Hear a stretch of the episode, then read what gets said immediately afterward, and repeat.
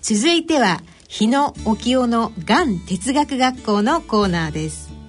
今回は5月3日に公開されるドキュメンタリー映画「がんと生きる」言葉の処方箋に焦点を当てお送りいたします。皆さんご機嫌いかがでしょうか？大橋時子です。ここからのこの時間はがん哲学外来でおなじみの順天堂大学名誉教授並びに新戸部稲造記念センター長の日野清先生にご出演いただきがん哲学学校と題してがんなどの病をどう捉えどう向き合っていくかを話し合い語り合っていく番組コーナーです。さあ平成23年にスタートしました日野清のがん哲学学校の放送は今回が平成では最後の放送となります、えー、平成時代を振り返っていただいて日野先生いかがでしょうか？何しゃべるの？まあねあの平成の時代も終わってね、はい、まあ我々もこうなんていうかねあの不連続の連続だからね。だから階段を上るごとく身長が伸びたと思わないとね。だから平成時代からまた新しい時代になって自分もちょっとこうねあの変わるというかねあの目をちょっと上の方に見るというかねそういうのが大切じゃないですかね、はい、階段を上るように新しい時代を迎える。連続の連続がね、はい、身長が伸びたと思わないと。平成時代から新しい時代に向かって自分の身長が伸びたと思うのが大切ですね、はいえー、そして、えー、今回から先生の、えー、ご紹介の肩書きが少し変わりまして、えー、順天堂大学の名誉教授というご紹介になりましたが、えー、3月に退職なさって名誉教授になられたということですけれども3月のあの退職記念公演会そしてパーティー、まあ、私司会もさせていただきましたけれども本当にあったかい会でしたね。そうですね。たくさんの人が来てね、はい、これも良き思い出ですねその先生自身、えー、医師としてまた教員としてあの一時代を振り返っていただいていかがですか？まあね、はい、あのまあ、学生もね最初来た時の学生はもう一般大人になってね社会に勤めてるでしょ、まあ、そういう人間がねあの全てのものを忘れた後に残るものがあったかだねならまあ僕も授業をしていてねでわけのわかんない授業だけどね時々先生のあの時の言葉が今でも覚えていますというの先生もたまにおるね。これが教育ですね。あのパーティーには先生の教え子の皆さんたくさんいらっしゃっていて花束の贈呈の数がもう予想を超える数でたくさんあの教え子の方の心の中に先生の言葉が残ってるんだなっていうのを感じました。そうですね、うん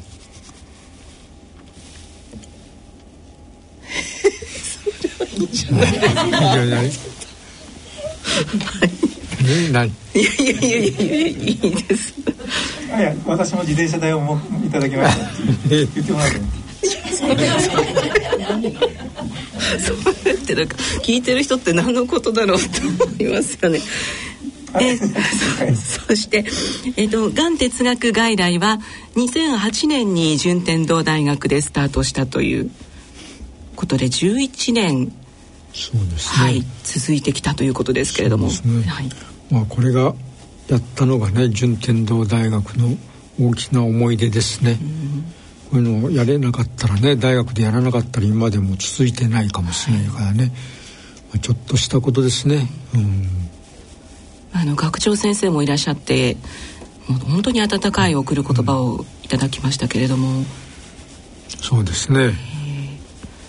先生のあのファンの先生方が本当にこんなにいらっしゃるんだなっていうのをこう空気で感じました？いやいや、うんさあ今回は番組収録前にゴールデンウィークの5月3日の金曜日から公開されるドキュメンタリー映画「がんと生きる言葉の処方箋」を各地のがん哲学外来の方々と見させていただきました。この映画をご紹介しながら番組を進めてまいりたいと思います。そして本日はゲストをお迎えしております。この映画「がんと生きる言葉の処方箋」の監督野沢和幸さんです。よろしくお願いいたします。よろしくお願いします。野沢です。はいえー、では野沢監督のプロフィールを簡単にご紹介させていただこうと思います。野沢さんは1954年新潟県の六日町生まれで立教大学大学院文化人類学修士課程を修了なさっています。そして記録映画文化映画テレビドキュメンタリーなどフリーランスの立場で携わっていらっしゃいます。これまで2004年在日コリアン一世の半生を描いた「春子」そして2012年に元ハンセン病患者夫婦の愛を描いたドキュメンタリー映画61ヘクタール絆などのドキュメンタリー映画を制作してこられました。そして今みんなで見させていただいたドキュメンタリー映画「がんと生きる言葉の処方箋」を制作されたということですけれども、この映画についてラジオをお聞きの皆様に向けて、お話をいただきたいんですが映画制作のきっかけですね。日野先生との出会いについてまず教えていただいていいですか？はい。あのこれは4年前ですね、はい、2016年あの僕の友人の、えー、プロデューサーがいたものですから、まあ、彼の紹介で、えー、何かがん哲学という奇妙な言葉を使ってですね、はい、えー、こう活動している先生がいらっしゃると。いうことであの日野先生の講演会紹介されて、えー、見学に行きましたで、まあ、その話をやっぱり僕も初めて聞いて、えー、ちょっとこれは面白いなと。で普通のまあがん患者にその寄り添って、えー、やるようなね、えー、ちょっとそういうような、えー、活動とちょっと違うアングルからあ活動してたなと。いうのは非常にやっぱりあの惹かれましてそもそも哲学という言葉に惹かれましてですね非常に僕のまあ好奇心がこうくすぐられましてなんとかそのテレビ番組ではなくて、まあ、映画的な表現でねなんか先生の活動を紹介したいなと思って、えー、まあまああの一歩進んだのがちょうど4年ぐらい前ですね。はい、はい、それが始まりです、まあ、当初は本当にあの先生のまああの23回、まあ、講演なんか行くんですけどもで本も読ませていただきました、はい、でどれを見ても大体同じことを先生は繰り返してらっしゃってですね、はい、僕は最初もう途方に暮れましてなぜ同じことを違う言語でですね何回も何回も繰り返すのかと。読んでそれがまたあのがん哲学なのかなと思ったりしてね。で当初はあの日野清先生を主人公に、はい、まあ、撮ろうと思いました、うん、でまあ先生にいろいろアクセスするんですがのらりくらり。先生の書斎取らせてください。先生はあまあ一回 NHK では撮らしたけどもまあ掃除が必要だということで、えー、決して、えー、私をあのその部屋にね入れていくことはなかったです。そうだった。一度もはいあのやっぱり素材本を見られるのはやっぱ多分照れたんだと思うんですけどね。で大学の授業先生の言う日本一眠くなる授業らしいんですけども。っておっしゃってましたね、はい、の中でも。それも取らせてくださいと。そしたらこれものらりくらり。で先生じゃあたまにはこの同行して先生新幹線の中でも一緒に行かせてくださいったら待ち合わせすると思ったら、えー、違う列車に もう部屋が違うわけですよ。自由席とね。ということでまあこれは難しいんだなと。という思いましてそこで目をつけたのが先生の提唱するがん哲学を実践する、はい、あの弟子たち。これに僕はまああの目を向けてなんかこう光をこう得たって感じでしたね。あ最初はこれは映画にはならないかもしれないって思われたり。はいあの先生を主人公にしたら、はい、これはできないと思いました。あそうです。それはあの密着されてみて分かったっていう感じですよね、えーまあ、そうですね。先生のうまいあの会話術ではぐらかされてしまってですね、はい、なかなか確信にいかないと言っとかないっていうのが、まあ、鑑定学の奥深しいところを感じました。まあでも冒頭と最後に先生があの緑の中をこうふわふわ歩いてらっしゃる様子が。あすごく先生だなって思って拝見したんですけど。これもですね、あの非常にあのようやく撮った作品で当初はあの先生があの散歩なさるって言うんでね、はい、先生の家のそばの川のほとりを歩こうと言うんであの行ったんですが川のほとり言葉はいいですけども言ってみたらアスファルトでもうあのせ 先生イメージが全然違うわけですよ。絵にならないわけです、先生は川のほどに散歩するよって言うんでね行ったんですけども。で結局もう僕らも先生よりも早早く行ってますからもうとっさにあのうろうろしてある公園花のある公園をね。でそれはやっぱりは決め手は花でした。先生の本の中にもね、はい、あ今日死のうと思うとあその花に水をやりなさいっていう言葉があったんでこれは花だと。読んであの映画になるような、うん、あの公園をですね、はい、急遽探されて。探されて、まあ、探してですね。それでまああの川のほとりの川ですよね。っていうのがまあ実際裏話で、はい、まあそれは詳しくはあの映画を見見ていただければね、はい、どんなに素晴らしい絵が撮れたか。非常に良かったですあれは。本当に先生らしい歩き方笑顔。素敵でした。はい。でストーリー戦略をあの眼哲学を実践してらっしゃるカフェをあの実際に運営してらっしゃる皆さんにスポットを当ててというふうに変えられたということですよね。はい、はい、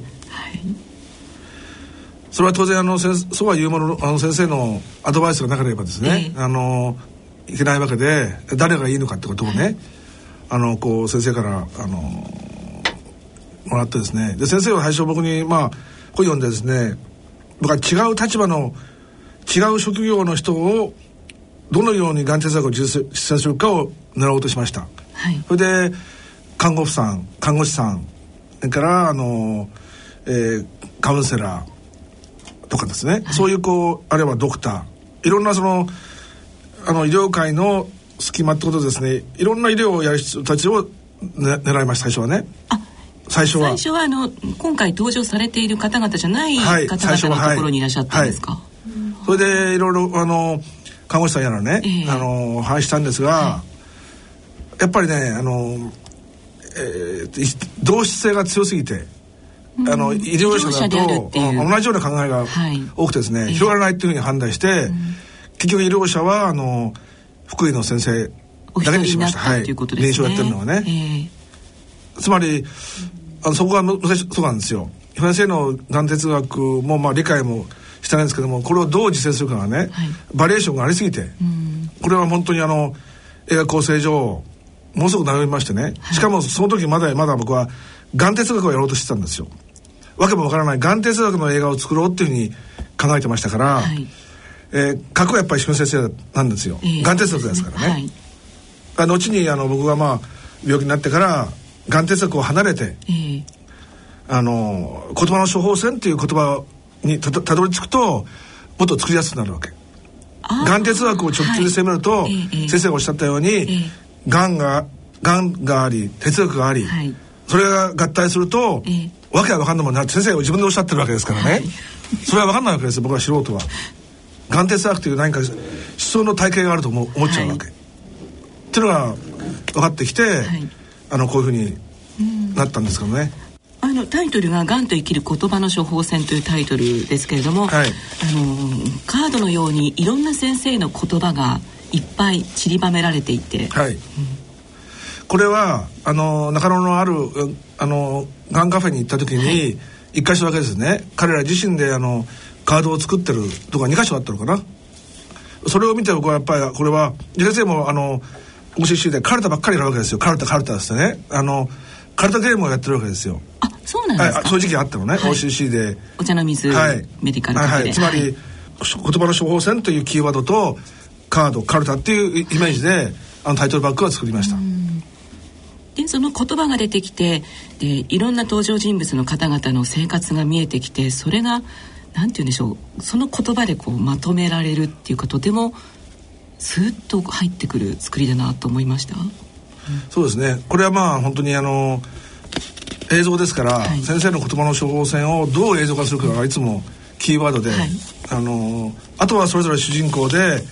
えー、テーマがねあの作るわけですよ。あのその何ですか春日井さんの、えー、何ですかあの使命感とかね、はい、それから、えー、斉藤さんの希望とかね広大君の、まあ、若さとかそういうこう、映像的なテーマを入れてどうあとは言葉に修練するかを現場でまあ、考えてやるってことですね。あとは大きなところは先生が大きな概念をねあの例えばそういう死の準備とかね、はい、死という仕事とか非常に大きなもうグッとくる世代がありますんでそれはうまく途中途中に入れてっていうふうにまあ構成になったんですけどね、うん、先生は繰り返しの美学ですから。繰り返しの美学です。ですからね、はい、それを理解するのが苦労しましたね、それを気になって日野先生どうですか？いやすごいじゃない。なんていうかね訳が分かんないことを実現するというのが大切でね、だからこの映画というのは最初訳が分かんなかったけどねこういうふうに立派に実現されたところにこの意義があるね、だから誰でも分かるようなことはね他の人に任せりゃいいからね。この眼哲学外来のこの言葉の処方生きるがんと生きる言葉の処方箋って歴史的快挙じゃないの、はい、ということですよね。うん。あの野沢監督はいろいろある言葉の中でどれがお好きですか？あの僕は先生に会ってから映画を作るまでねドキュメンタリーを完成するまでノートを作りました。目下の急務は忍耐あるのみ。この先生の言葉を僕は頂いてあの映画を作る最初のノートにはそれを書いて映画を作るまではあのお金も労働力も構成もね相当あの時間も手間暇かかるんですよ、うん、それは先生の言葉あの講演聞いてましたから、えー、目下の急務は忍耐あるのみ？目下の急務は忍耐あるのみと言ったのは山際勝三郎だね、山際勝三郎は病気になってね、はい、もう寝たきりになったり大学東大の病理の教室にも行けなくてねその時に言ったの言葉が「目下の急務は忍耐あるのみ」それをね若き日に学んでねそれを暗記してるだけなの。あの5つ言えば1つ背筋が伸びるねっていうふうにいいですかねあれ、5つぐらい人に言葉投げたら当てずっぽうな一つはあれはあれは本当深い意味なんだけどなんか適当には言ってないですよ。普通ね、5つも言えませんからね。そうですね。すごいですよね5つ言えるっていうのが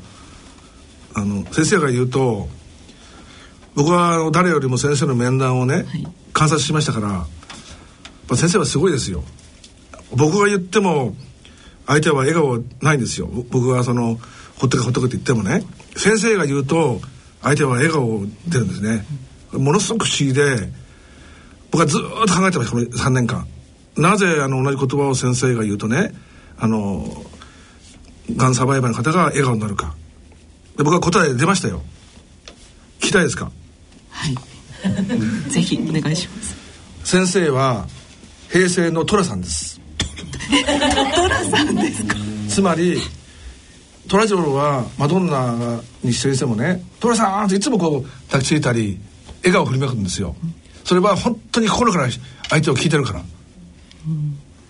先生はそうなんですよ。先生はトラさんのようにまあ知性はもっと上ですけどもトラさんのように相手のことをじーっと聞くわけですよ。で僕が聞いてもそれはポーズなの。聞いてるふりしてるだけなんですよ。でも先生は相手に本当に聞いてるっていうふうに、なんかこう力を与えるんですね。それが寅さんなんですよね。寅、さんは本当に共感しますからね。他の人たち僕らも共感するじゃない映画を見てね。それが僕はよく分かってこのひょうひょうとねさっき大橋さんもひょうひょうとしたとか言ってましたけどもまさに先生はそういう人格だっていうのは僕分かってね。風天の寅さんじゃなくて順天の寅さん。いや私もあの2回先生の面談を受けさせていただいてでこれは何なんだろうって思ったんですよね。あのアナウンサーなので話す仕事をしてるじゃないですか先生みたいな感じでお話をされていてなんでこう言葉がこう体にこう染み込んでくるんだろうっていうのはこのマジックは何と思ったんですけどそれは寅さんマジックだったってことですね、はい、そういうふうにあの結論付けました。はい。はい、この学生がいるんですよ。ひまがな風景って言ってるでしょ？まさにそれは寅さんだったんですね。まあ、春日井さんも斉藤さんもから広大君も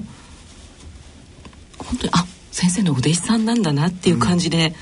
うん、もう生き生きと。回されてるよ。えええ皆さんにですか？皆さんは逆だと思ってらっしゃると思うんですけど。ね生き生きとした表情でとてもなんか心にしみる言葉をお話しされてるなって感じました、ね、あの結果的ですけども先生が解決はできなくても解消はできるって言ったでしょ、はい、先生の言葉でね。で今度実践で斉藤さんが言うじゃないですか。そうするとこの二重に先生の言う意味が分かってきますよね。解決はできなくても解消はできるっていう、はい、これちょっとあの本当に僕も学びました。処方箋もその状況によってあの効果が変わってくるっていうようなことを感じましたあの先ほどちらっとお話しされてましたけれども野沢監督自身も罹患されたんですか？そうですね。僕もあの先生にお会いして夏にお会いして企画を映画作ろうと決心してその年の12月にあの腸閉塞であの入院して、はい、そしたら、えー、S 状結腸のところにこれぐらいのがんがあって、うん、でもう即手術でんでまあ12月から1月2月ぐらい入院してまあなんとか助かったんですけどね、えー、でもその時は僕はあの先生の本読んでましたからあのやっぱ取り乱せなかったですよ。自分でもよかったなと思ったんですけども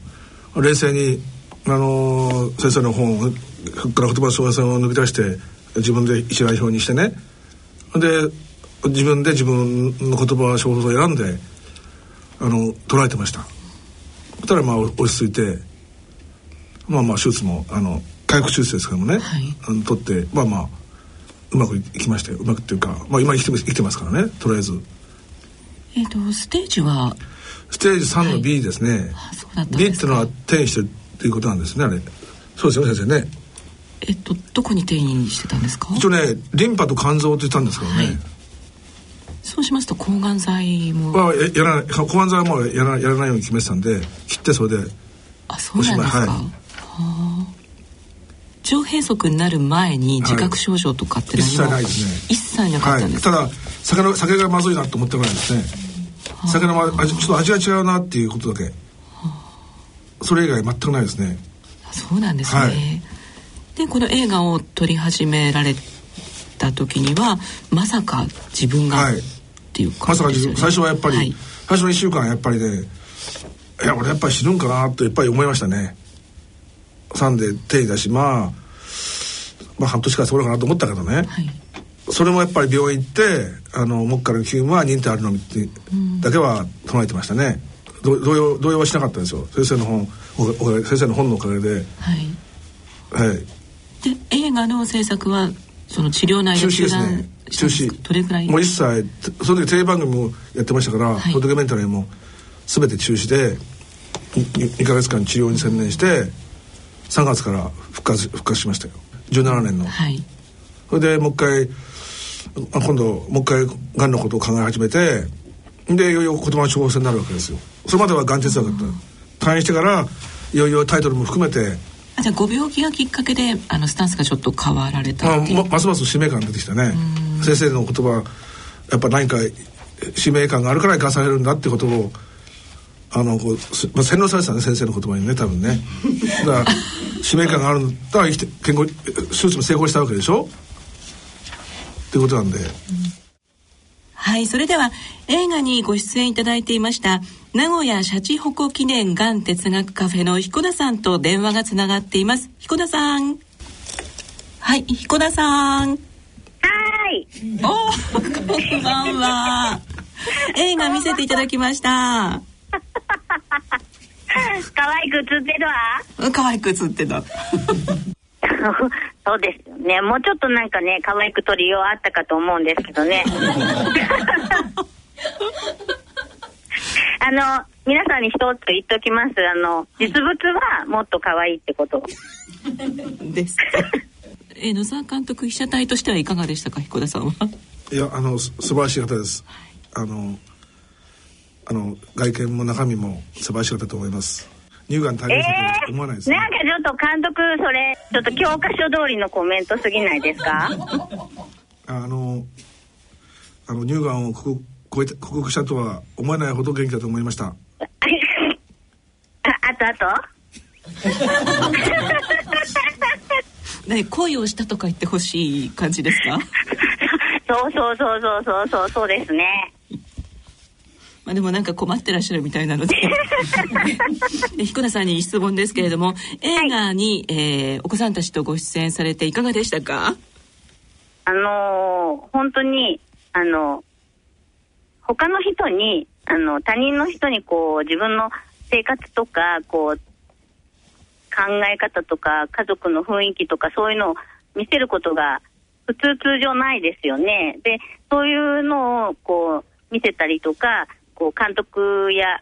ね、スタッフの人にそういうのを話す、状況を話したり気持ちを話したりすることで、ちょっとあの、私たちの関係性とか自分たちの気持ちをこう整理できたっていうか、すごいいい時間でした。うん、いい記念になったっていうことですね。そうですね、はい、記念になりました。で、お子さんたち、特に広大君は何て言ってましたか？あ、広大君は、もう監督大好きで、あの、監督がこう、何回か名古屋に来てくれたんですけど、撮影のために。はい。そうそう、いついつ来るんだよって言って、もうすごい楽しみにしてました。多分ね、あの、監督と思ってなくて友達とかそういう感じに思ってたと思います。あ、そういういい関係の、いい雰囲気の中での撮影だったんですね。うん、そうだと思います。えー、リハビリ頑張ってますか？頑張ってます。あの、手術も、あの、して、ちょっとあの、麻痺をこう改善するような手術もして、で、今、あの、リハビリすごい頑張ってます。ね、素敵でしたよね。はい。はい。えー、じゃあ、ドアラッコのみんなにも、えー、これからもますます、あの、活躍していただきたいと思います。じゃあ、彦田さん、また、あの、機会があったら、東京の方にお越しください。えー、もう終わり？え？短くない？短い？あ、じゃあ、じゃあ、あの、えっ、ー、と、名古屋での上映会とかって企画してますか？あ、はい、企画してます。えっ、ー、と、4月の28日に、あの、栄のガスビルで、あの、特別試写会を企画してますし、あとは、あの、シネマスコーレ。はい。名古屋シネマスコーレ。で、えっ、ー、と、上映も名古屋で上映もしますし、5月の11日から、それも来てください。はい。えっ、ー、と、そこに、彦田さんとか広大君とかは何かトークをしにいらっしゃったりするんですか？あそうですね。4月の28日のガスビルには行きますし、はい、えっ、と、まあ、そちらのあの、映画館のシネマスコーレの方も、あの、私たちも、あの、なんとか参加したいと思ってます。はい。じゃあ映画を見ていただくだけではなくて、出演された皆さんの生の声も、あの、姿も皆さんに知っていただける、はい、っていうことですね。はい。はい。さあでは先生日野先生と、えー、うん、野沢監督に何かおっしゃりたいことないですか？と特にないです。はい福田さんどうもありがとうございました、えー、ありがとう。短いけど短い。さよなら。えー、では今日もたくさんの皆さんご観覧に、えー、来てくださっていますので、えー、映画をご覧になってあるいはあの出演されてみての感想などいただきたいと思いますでは春日井さん。はい春日井です。野沢監督からいろいろあの裏話を聞かせていただいてあそうだったのかと思うところもありました。で私もあの病にならなければ日野戦争との出会いもなくもちろんあの取材要請もなかったわけでまたスタジオに来ることもなかったということもう100%チャンスがなかったやはりあのこの際チャンスと言わせていただきます、まあ、平凡な主婦がもうただがんになっただけなのに人に何かを伝えるなどとこう力があるわけはなくもう本当にあのとはいええーあるがままの姿を、えーつくえー、撮影していただいたという感じがいたします。であの撮影を断ることはあのできたんでしょうけれども私はその選択肢はその頃なかったです。っていうのはあの野沢監督の今のコメントにも本当にあの人情味あふれてるコメントでしたけれどもう涙もろく感情豊かで人間臭いところに惹かれました。であの振り返ると野沢さんはあの2年前でしたでしょうかね。ご自分のがんの手術後お茶の水のカフェ OCC に映画会社の方と一緒に見えました。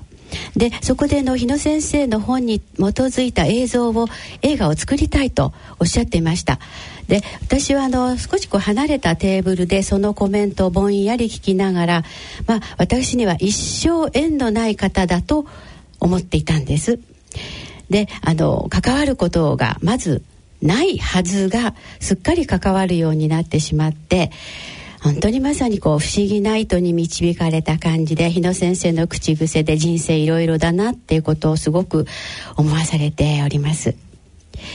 であの最近あの不思議な感情はあの元気な自分をもう一人の自分が見ているという感情が最近あるんですね。でそれがまさに今回はこう視覚的に映像の中の自分を外から似ているということを実体験しているというところです。はい春日井さんありがとうございました。あの映画の中でのねあのこれが私の使命だと思うっていうこう言葉が本当にこう胸にズーンときた感じがしましたけれどもね、はい、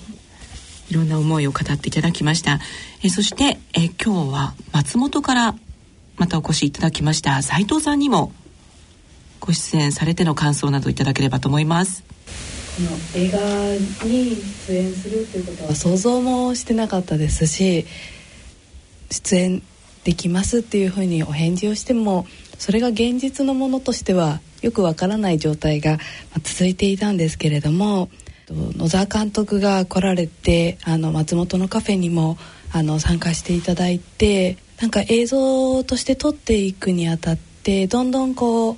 自分が何が何を大切にしたいのか 眼哲学ってどういうものなのかっていうのをなんとなくこうぼやけたものを輪郭をはっきりさせていくようなそんな経験にもなりました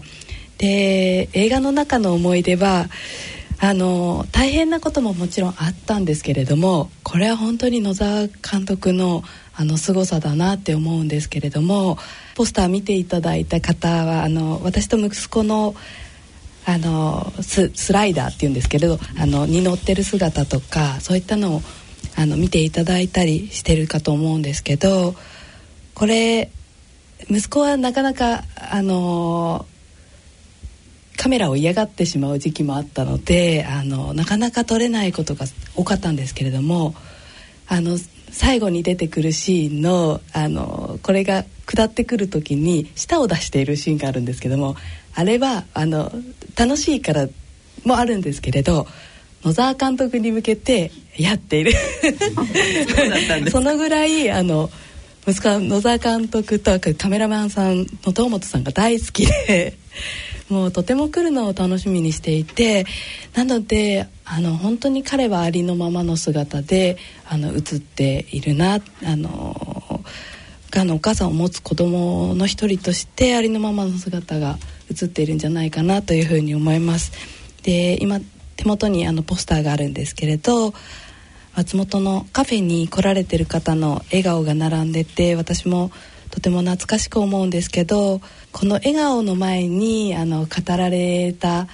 シーンがカフェのシーンがあるんですけどそのシーンがやっぱり私もとても今でも心に残っているカフェの一つであのその後の笑顔の皆さんをあの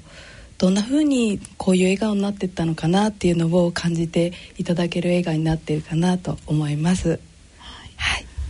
あのカフェで斉藤さんがいらっしゃった方にこう寄り添ってる姿がとても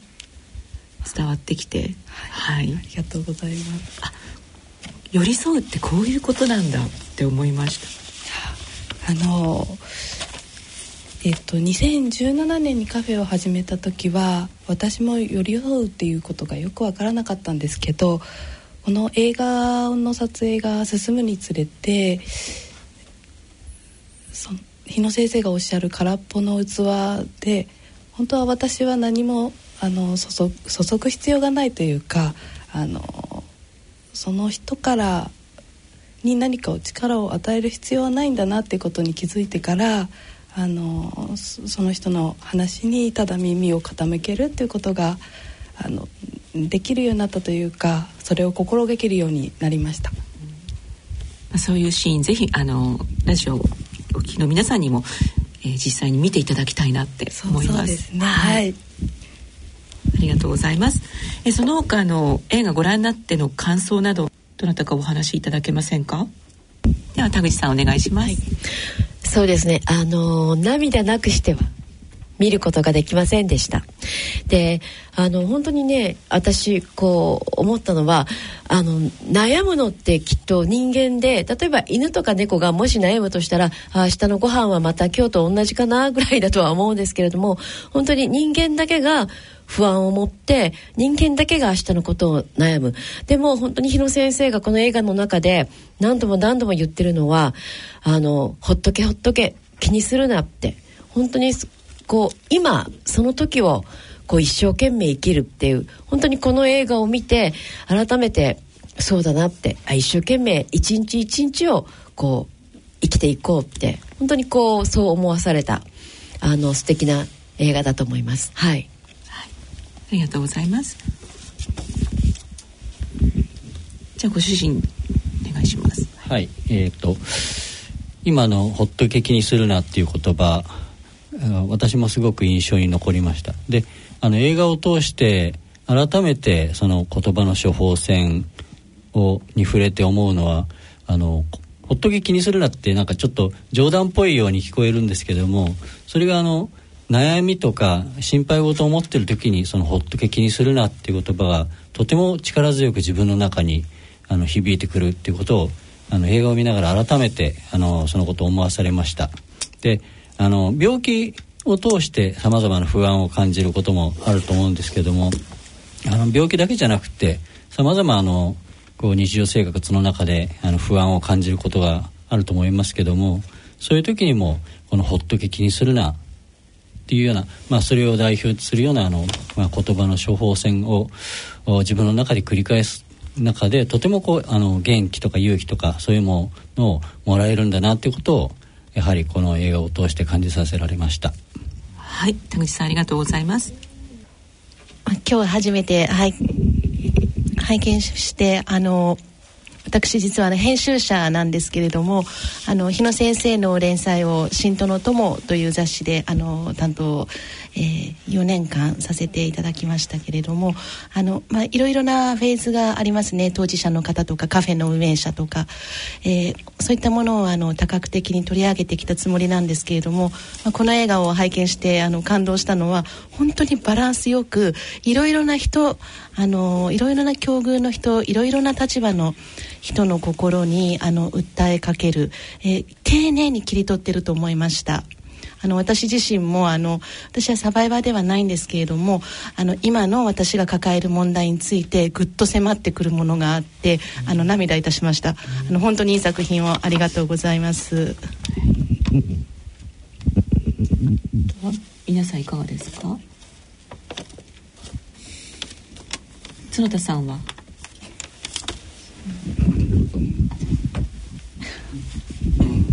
はい角田さんじゃお願いします。と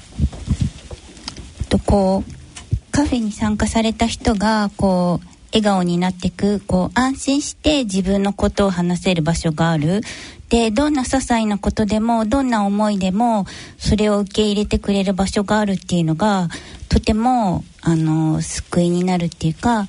私もそうだったんですけど私は最初喋れなかったんですけど話すことができなくてもそこにいるだけでもこう大丈夫っていうそういうやっぱり安心できる場所がこう毎月に1回こう行くところができるっていうのもすごく励みになるしでこうしたこうやっぱりこう具体的にこうカフェの様子が分かるとやっぱり気にはなっているけどなかなか参加する勇気がなかったっておっしゃる方もやっぱり多いのでそういう方たちがこの作品を見てあこういう場所なんだってやっぱりこうカフェによって雰囲気が違ったりとかするのででこういったものを見てこう参加してみようって思っていただけるいい機会になると思いました。はい。あの笠貝さんのお隣の男性の方は森さん。ご主人。かぼちゃじゃないよ。あご主人。森さんのご出身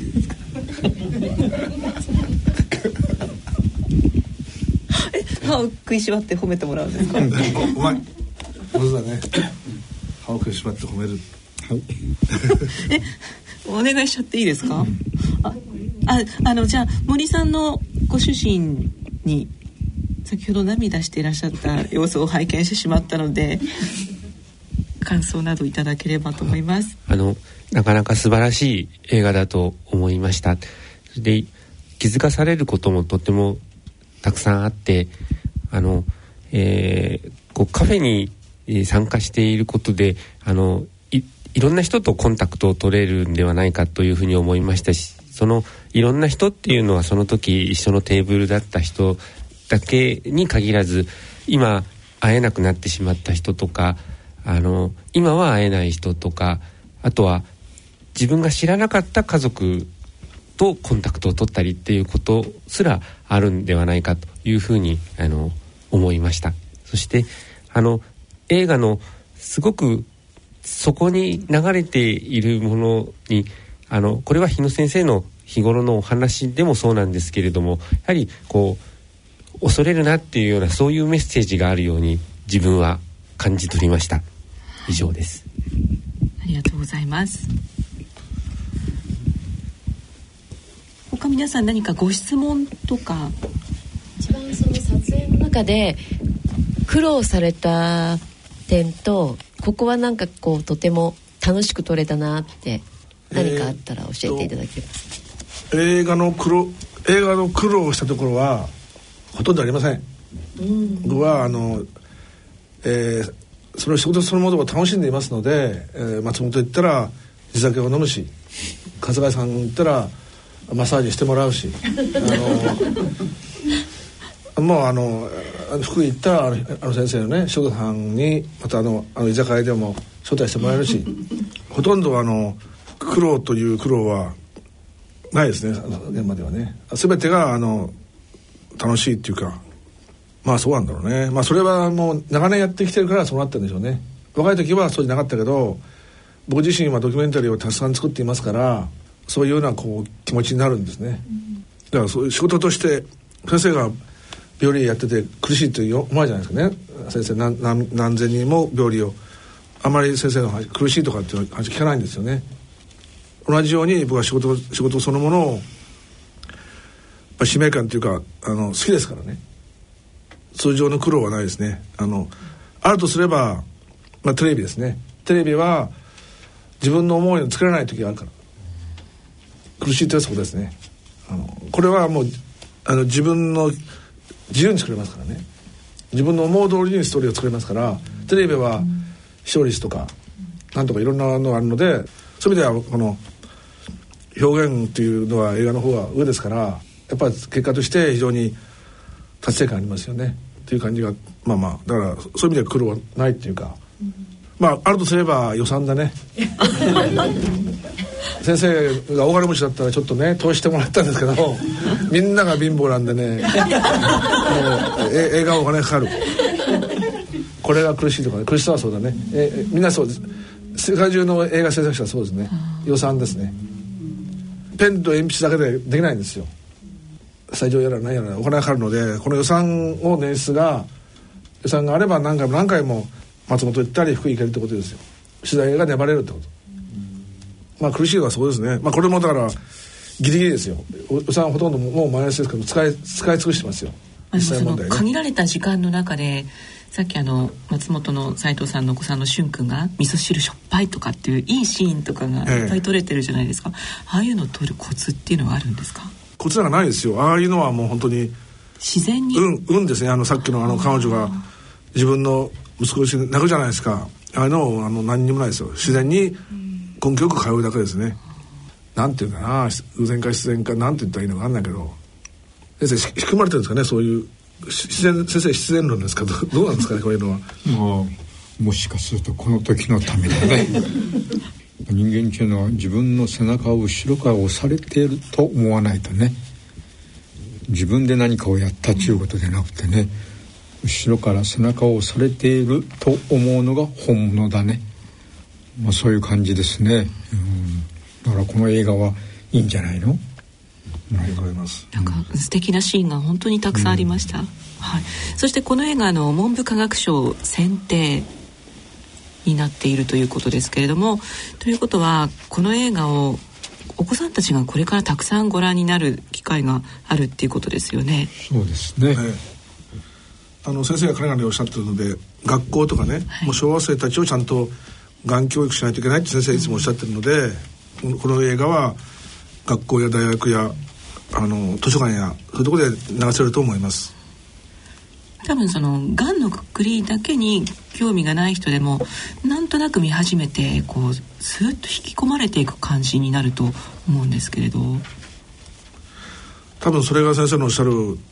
哲学になってるんですかね。そういうことなんですかね、がんだけではなく、うん、まあ人間学ですね、はいさあ、えー、このドキュメンタリー映画「がんと生きる言葉の処方箋」ですが5月3日の金曜日新宿武蔵野館で公開されます、えー、こちらの映画今日は各地のがん哲学外来の方々と一緒に見させていただきました、えー、そしてこの5月3日の新宿武蔵野館では日野先生そして野沢監督も出演されてのトークショーが繰り広げられるんですね。まあ映画終わってからあの先生のえー、生の言葉の挑戦が観客に、あの与えられますのでぜひ来ていただきたいと思います。それから先生の珠玉の言葉の書いてある本の数々があの売られますのでサインサインもしてくれるんですよ先生ね。そうなんですね。はい。はい、ぜひ来ていただきたいと思います。はい。ではあのリスナーの皆さんに日野先生からも一言お願いします。まあ今日ねこういう会で、えー、こういうきっかけになったのはね。我々はそんな馬の上から人を見ているわけじゃなくてねあの馬を降りて同じ目線で花を見るというかね今そういう時代に来ていますね。これが医療維新だから。患者の全ての必要に応えることが今大切でね、まあ、これこそあの犬のおまわりさんがね。困っている人と一緒に困ってくれる人ということ。これを皆日本にね蔓延させないかんね。困っている人を見ている人いっぱいおるよ。困っている人と一緒に困ってくれる人の存在を日本にアピールする時代に来ているんじゃないですかね。それがこういう映画を通してね発信力になればそしたら患者の個性が引き出されるから人間はそういうことをねこの映画がきっかけになればと思いますね。はい、えー、ぜひ5月3日の金曜日新宿武蔵野館の方にお越しいただければと思います。今回は映画監督野沢和幸さんをゲストに迎えてお送りしてまいりました。ありがとうございました。どうもありがとうございました。なんか先生のお声って今みんなでワンワン吠えればいいですかね そういうふうに今ましたさあラジオ日経大人のラジオ日野清の眼哲学学校え今日の放送はいかがでしたでしょうかこの番組はポッドキャストでもお聞きいただけます。こちらは放送でお聞きいただけなかった箇所もお聞きいただけます。番組ホームページよりアクセスしてください。また番組をお聞きの皆様、皆様もこのがん哲学学校に参加しませんか？詳細は大人のラジオの番組ホームページをお読みいただき、スタジオ観覧希望とご記入の上ご応募ください。さあ、そろそろお時間となってまいりました。ここまでのお相手は私、大橋時子と、日野清でした。